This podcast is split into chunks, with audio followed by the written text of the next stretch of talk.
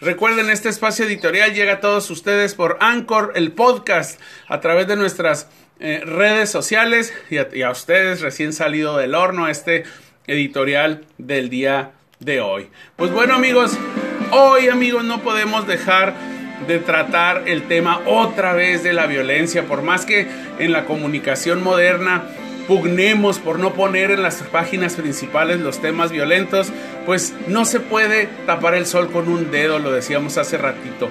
El pasar por un puente y ver 10 cuerpos suspendidos de un puente en una localidad y una carretera nacional tan transitada, pues no deja más que a un espacio y un escenario de terror. Hoy amanecimos en los titulares de prensa con hechos violentos que por más que los medios quieran pasar desapercibidos a las páginas interiores, pues no se pueden tapar por decirlo, Zacatecas, 10 personas colgadas en un puente en la carretera Zacatecas Aguascalientes fueron el escenario dantesco de una lucha que parece no tener fin. Después Guanajuato, Morelos, sigue imparable la violencia en Michoacán. Parece ser que de alguna forma el cartel de Jalisco está muy enojado, ¿verdad? Porque pues está tomando venganza porque detuvieron a la esposa del líder de este grupo criminal.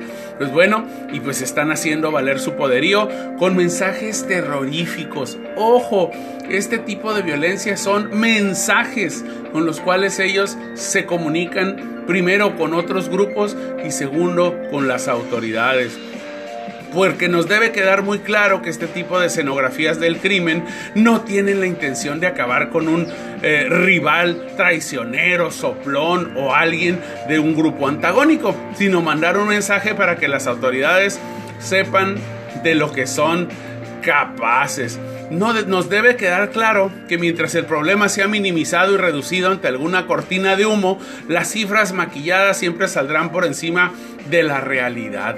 El gobierno pues está pensando en otras prioridades, la campaña, el tren Maya, la refinería, el aeropuerto.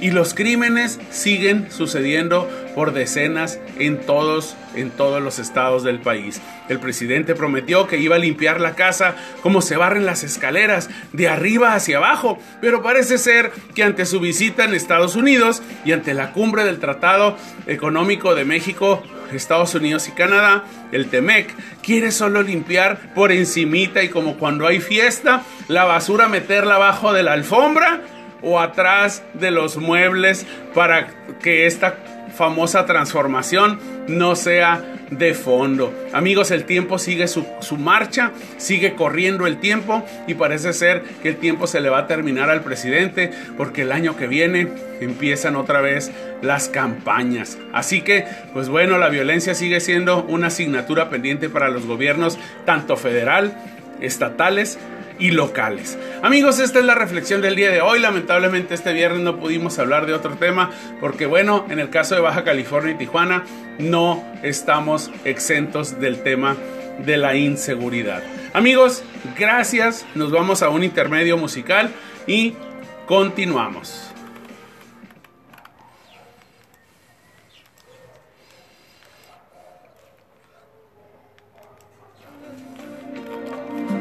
every Sunday.